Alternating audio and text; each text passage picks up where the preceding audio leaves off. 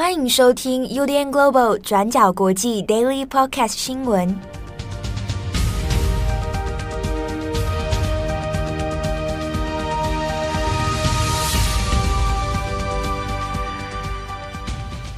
Hello，大家好，欢迎收听 UDN Global 转角国际 Daily Podcast 新闻。我是编辑七号，我是编辑木仪。今天是二零二三年一月十号，星期二。好。今天我想先预告一个话题，我们放在最后。好啊，这跟你也有关啊。什么什么话题？最近不是网络上在讲那什么流水席跟办桌吗？对对对，蛮有趣的。嗯，作为本组唯唯二有结婚的人，嗯，我们放到最后来聊。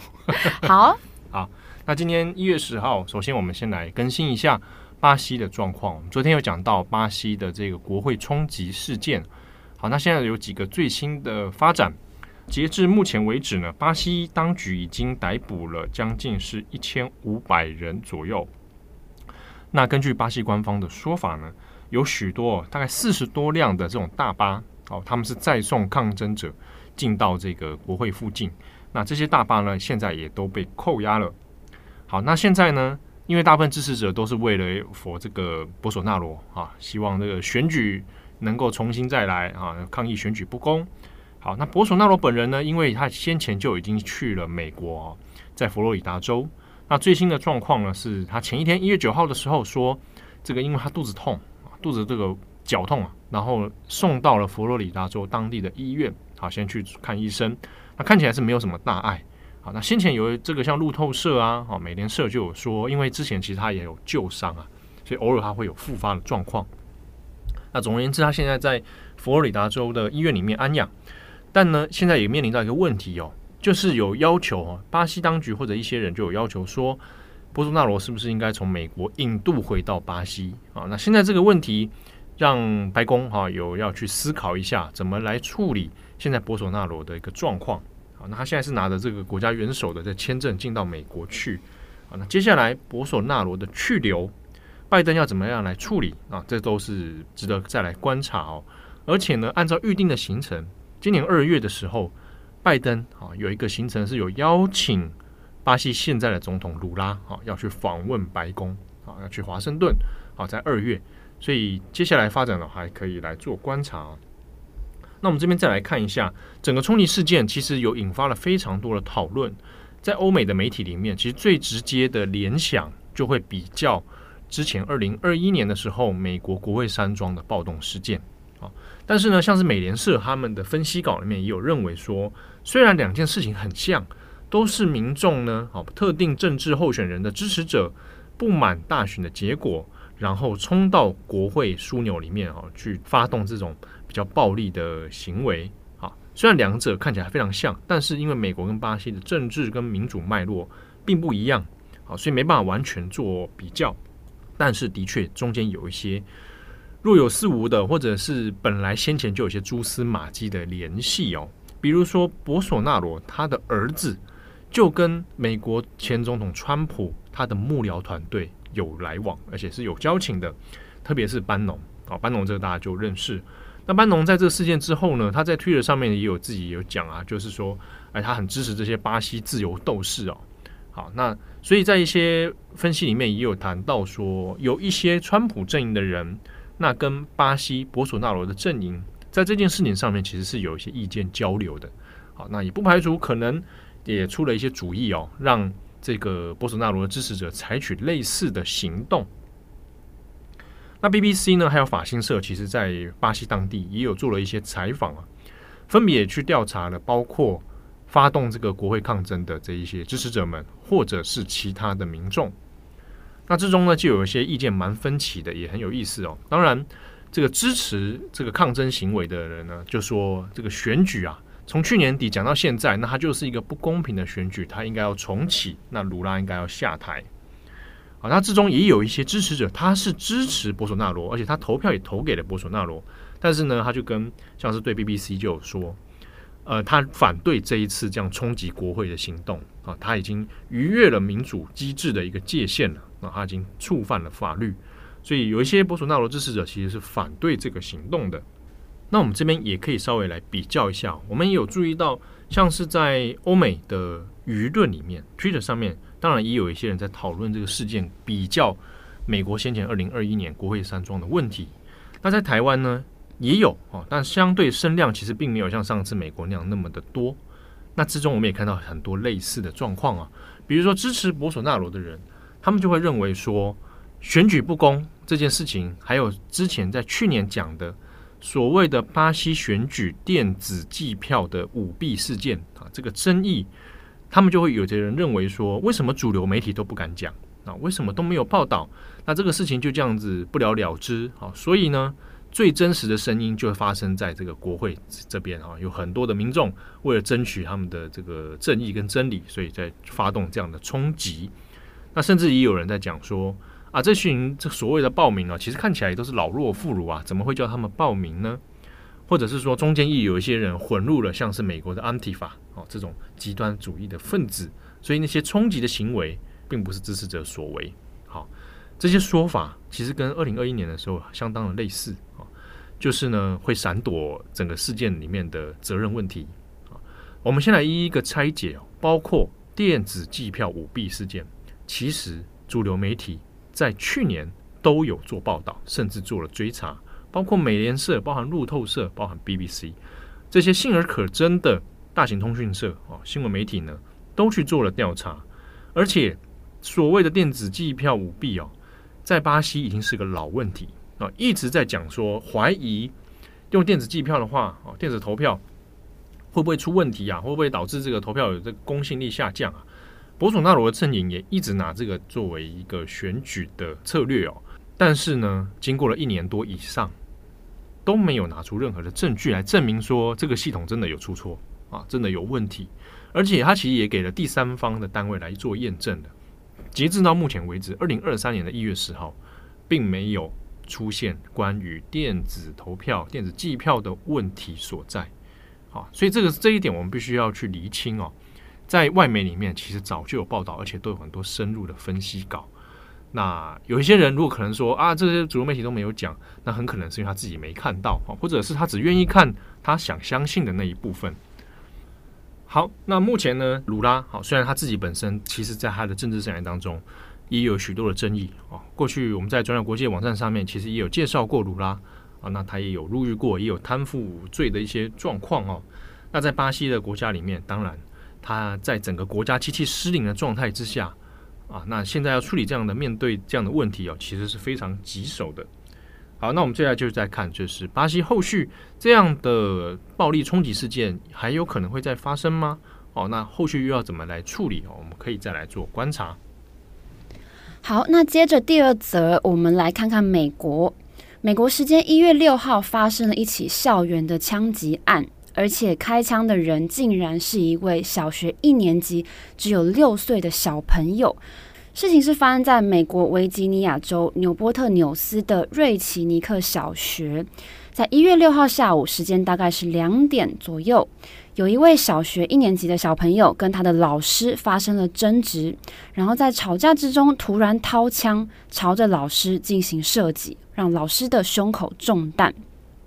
那这位中枪的老师，他的名字叫做 Abby Zwerner，他今年二十五岁。那他在中弹之后，在有伤的状态下，还试图要护送其他的学生到安全的地方，然后才拨打了九一一通报说自己中弹了。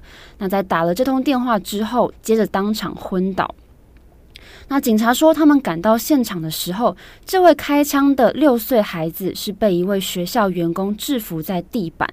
那警方也在这位学童的桌子附近找到了一把九毫米手枪，还有找到他的背包、一只手机，还有一个弹壳。那所幸这位女老师在送医抢救之后，现在正在恢复当中，那状况也是稳定的。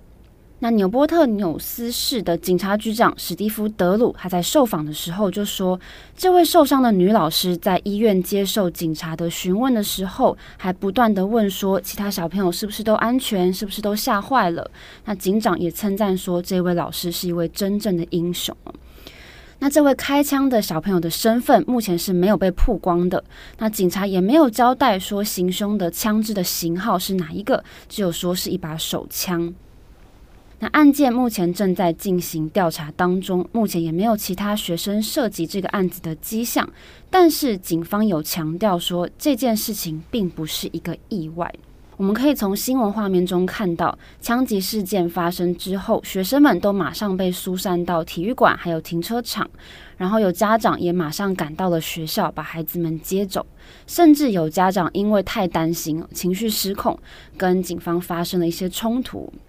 其中有一位家长就非常生气地说：“到底是什么样子的情况，可以让一位只有六岁的小朋友会拿到枪，还可以拿到学校来射杀老师？”还有这把枪到底是谁的？那经过警方的初步调查，这把枪是孩子的妈妈的，是妈妈在合法的状态下购买的枪，然后是放在他们的家里面。至于小朋友是怎么拿到的，这个还在调查当中，还不知道。那也有家长在质疑校园的安全问题哦，家长就质疑说，有一个小朋友他带了一把枪到学校，为什么没有人发现呢？那事实上，这个瑞奇尼克小学是装有金属探测器的，但是通常针对学生呢，都是随机的检查，所以不是说整个学校五百五十八个学生里面，每一个学生都需要接受金属探测器的检验，才可以进到学校里面。那有一位当下在另外一间教室上课的一个五年级的小朋友，他就形容了当时他们教室发生的情形。他说，当下他们正在上数学课。然后突然有人冲进教室里面，大喊说要封锁教室。那估计应该是警察或是学校的警卫。那小朋友就说他当下非常的害怕，也是他第一次遇到这样子的事情。这位小朋友就说：“我当下不知道怎么办，只能跟其他同学一样躲在桌子下面。我害怕极了，我动也不敢动。”那这个枪击案的确造成了不少人的恐慌，所以学校也宣布会持续关闭学校至少一个星期的时间，让学生跟家长们可以有时间来恢复心理的状态。但是这个案子呢，目前还是疑点重重了。根据维吉尼亚州的法律，十四岁以下的孩童不能取得上膛的枪支，所以这位小朋友的父母可能会因为这样子吃上官司。但是如果要起诉这位小朋友，恐怕是有困难的。有一位曾经担任郡级的检察官，叫做 Casey Lingan。这位前检察官他就说，维吉尼亚州的法律整体来说是假定年轻的小朋友们在犯罪的时候是不具备法律意识跟成熟度的。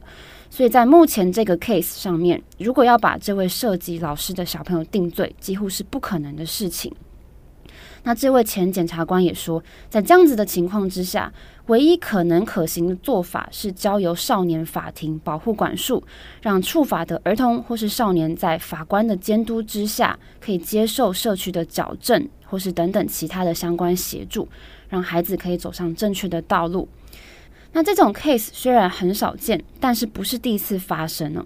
有一位专门研究校园枪击案的学者，叫做戴维·里德曼，他就说，自从一九七零年代以来，十岁以下儿童犯下的校园枪击案的事件总数，到今天大概有十七件。那在整体两千多起的校园案件里面，占不到百分之一。但是这次的枪击案是十七个案件里面第四起凶手只有六岁以下犯下的案子。那按照当地的法律，七岁以上的青少年犯罪才可能会被送上少年法庭。那现在这个开枪的小朋友是只有六岁，接下来要怎么处置呢？以及接下来要帮忙其他孩子的心理重建，还有要怎么进行救责，要怎么预防，这些恐怕未来都是很大的难题。好，那下一则我们来看一下关于在美国用 TikTok。最近，美国为了要防止国家重要的资讯外泄，开始有很多的州份都要陆续的禁止使用影音平台抖音 （TikTok）。那美国联邦调查局 （FBI） 在去年十一月的时候，其实就曾经警告说，抖音这个社群平台对于国家安全有构成威胁。那在这个之后呢，就开始引发很多人对于这个影音平台的反弹哦。FBI 在去年十一月的时候就说，中国政府很有可能利用抖音来影响用户，甚至控制这些用户使用其他的手机应用程式或是相关的资讯，已经构成了国家、地方以及网络安全的威胁。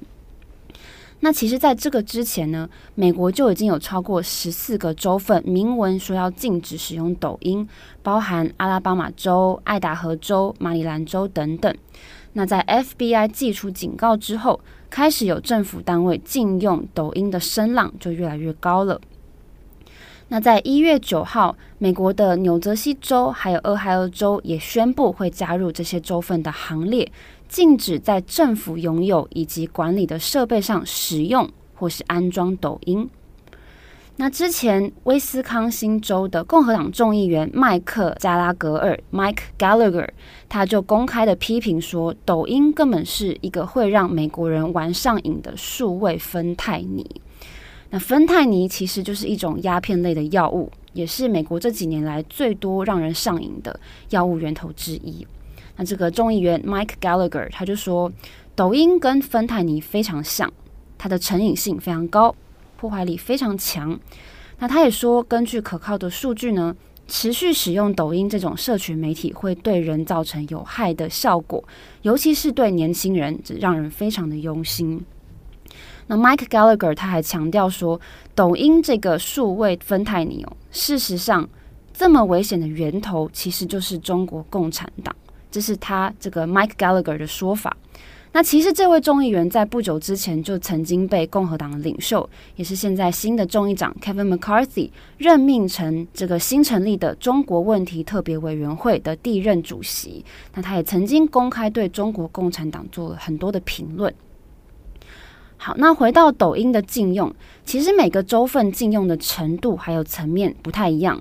那目前是已经有至少二十一个州份禁止在公家机关的设备上使用抖音，以防国安的资讯被泄露，包含我们刚刚提到的新加入的纽泽西州，还有俄亥俄州。那面对这样子的禁用风潮，抖音他们是怎么回应的呢？抖音就说，他们已经花了超过三年的时间，试图对美国政府保证，还有证明说，美国公民的个资，还有抖音上发布的内容是不会被中国政府或是其他政府单位来操控的。但是，还是有很多美国州份陆续加入这个政治的浪潮，这是抖音的回应。那抖音还说，这些州份制定了一堆，实际上根本没有办法增进网络安全的政策，只是要来为了。这个抵制抖音，那这个让人感到很失望，所以这个是抖音面对这件事情的官方回应。好的，那以上是今天的 Daily Podcast 新闻。节目的最后，关于这个半抖、嗯、啊，最近网络上可能大家有看到这样的议话题呀、啊，对啊，当然很多人就在怀疑，什么又是不是操作啊？嗯，我觉得蛮有趣的，就是说有人开始在怀疑这个操作，以前上过当了，嗯啊，呃，这但是一方面也觉得说大家会。当然，是没有证据啦，哦，还没还目前我们录音的当下还不知道这是不是一个又是一个公关操作，大家会怀疑啊。目前也算是一种好事，他是不是有点疑神疑鬼？看看到东西都会害怕，但是又对平常那些各家新闻东西习以为常，嗯，这个是也是蛮吊诡的行为。嗯，那我们撇开来这个不讲，我们就光我们就光讲板斗这件事情，哎，婚宴板斗，嗯。啊，就有人网络上说啊，什么台北女生怎样啊，你阁下就是台北女生，嗯，对不对？板斗。开始在站南北，是不是？那个？对啊，或者是说板斗到底好不好？对啊，你就是办在婚宴会馆嘛？对，我办在饭店里面，甚至就是嗯最一般常见的对对方式。对，哎，我我必须说，我到目前为止我吃过婚宴板豆真的最厉害的，嗯，我人生中吃到现在哦，是谁的？就是张正宏的哦，真的啊，他搬在台南啊，嗯，哦，他那个板豆真的是。而且我那天还主持人呢，嗯，主持人通常吃不到东西，没有，我一直在吃哎。你怎么边主持边吃东西？他就是有设计一个环节，可以让主持人下去吃。哦，真的很好吃，让你们休息就对了。对对对对对，因为他那个比较比较轻松的一个场合啊，没有那么多反复理解。嗯，那那个办抖真的是不得了，超好吃，真的不得了。所以板豆其实。不一定不是，我觉得他那个，我假设我们先假设文章属实的话，对，他对板豆是有很多的误解的，尤其是他使用流水席这个词，因为实际上在台语的脉络里面就只有板豆这个词而已。板豆有很多种，对，比如说有的是，嗯，你可以随便路过就去吃，嗯，一种，还有一种是我专门 for 什么事情的，对。啊，婚宴啊是一种，板头是有很多种形式。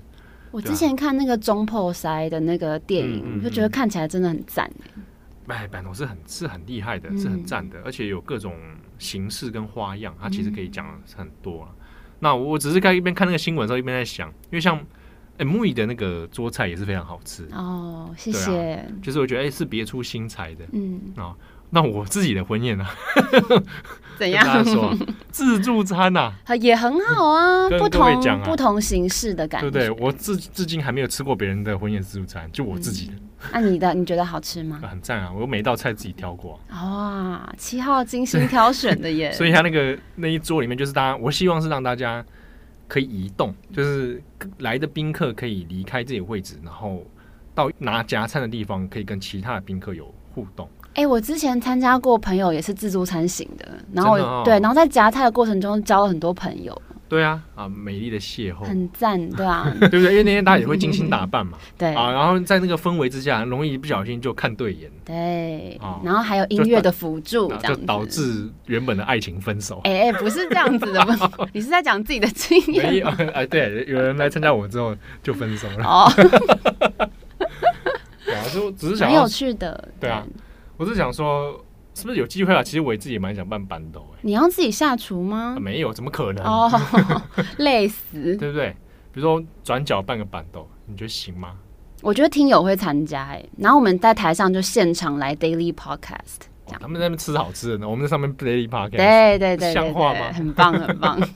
对啊，其实我觉得板豆是一个很很有意思的一个一个形式。嗯，对啊，结婚能办这个的话，我觉得也很赞啊。对，那真的是看个人需求啊。对，就可能有一些网络上的言论会有一点激进一点，大家就我觉得，哎，看了有时候觉得也是觉得很很很吊诡，是我觉得那种文化断层。对对对对，那个板斗这件事情的理解其实很很少。嗯，不同形式都可以欣赏。对，大家不要太好像刻意的要去占什么。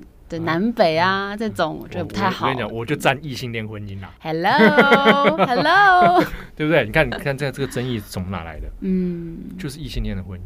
我记得他好像是在指控男方的家长，对不对？对不对？所以你看，异性恋婚姻是不是就是悲剧？